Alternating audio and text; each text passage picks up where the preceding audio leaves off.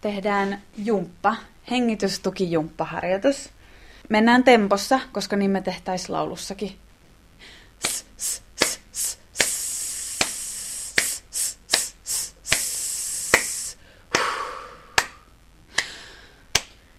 Se on kyllä ihan kaiken A ja O ehdottomasti.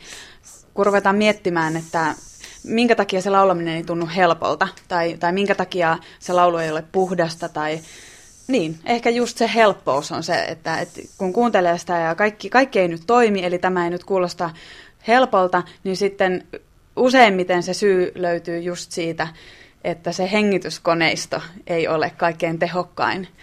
Vaikka me kaikki hengitetään koko aika, jotta me pysytään hengissä, siinä vaiheessa, kun se hengittäminen liittyy lauluun, niin se ei olekaan enää niin yksinkertaista.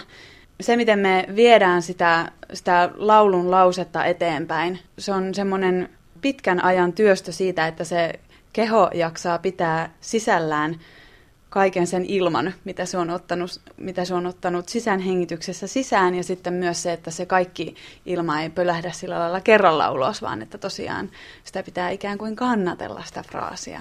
Jos hengitys ei toimi laulussa, niin sitten harvemmin se laulukaan sitten toimii. Eli sen hyvän tai huononkin hengityksen, niin sen kuulee ja tuntee siitä laulusta. Kyllä sen ehdottomasti kuulee ja nimenomaan tuntee, koska useimmiten siitä tulee hengästynyt olo. Niin kuin puhuessakin, että kuulee, jos ihminen on hengästynyt puheessa.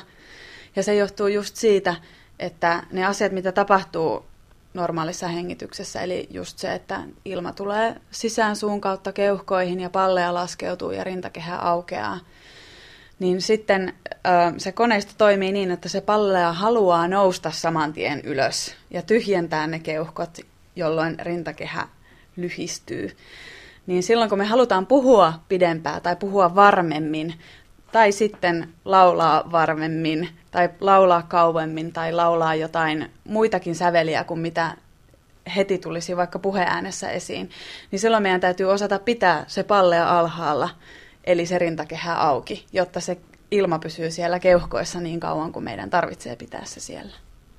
Ja varsinkin jos on semmoisessa työssä, missä vaikka ei laulasikaan, mutta täytyy, täytyy puhua paljon, ei välttämättä edes kovaäänisesti, jos, jos se hengitystekniikka on puutteellinen siten, että se ääni väsyy ö, hyvin nopeasti, niin, tuota, niin se tarkoittaa sitä, että ne äänihuulet rasittuu. Ja jos, jos tätä tekee pidemmän päälle, niin sitten äänihuuliin saattaa muodostua kyhmyjä tai, tai jotain muita semmoisia asioita, mitkä saattaa tehdä hyvinkin vakavia haittoja puheäänelle, sille, sille äänen käytölle ihan koko elämää ajatellen. Jo, jo, jo, jo, jo, jo, jo, jo, jo, jo.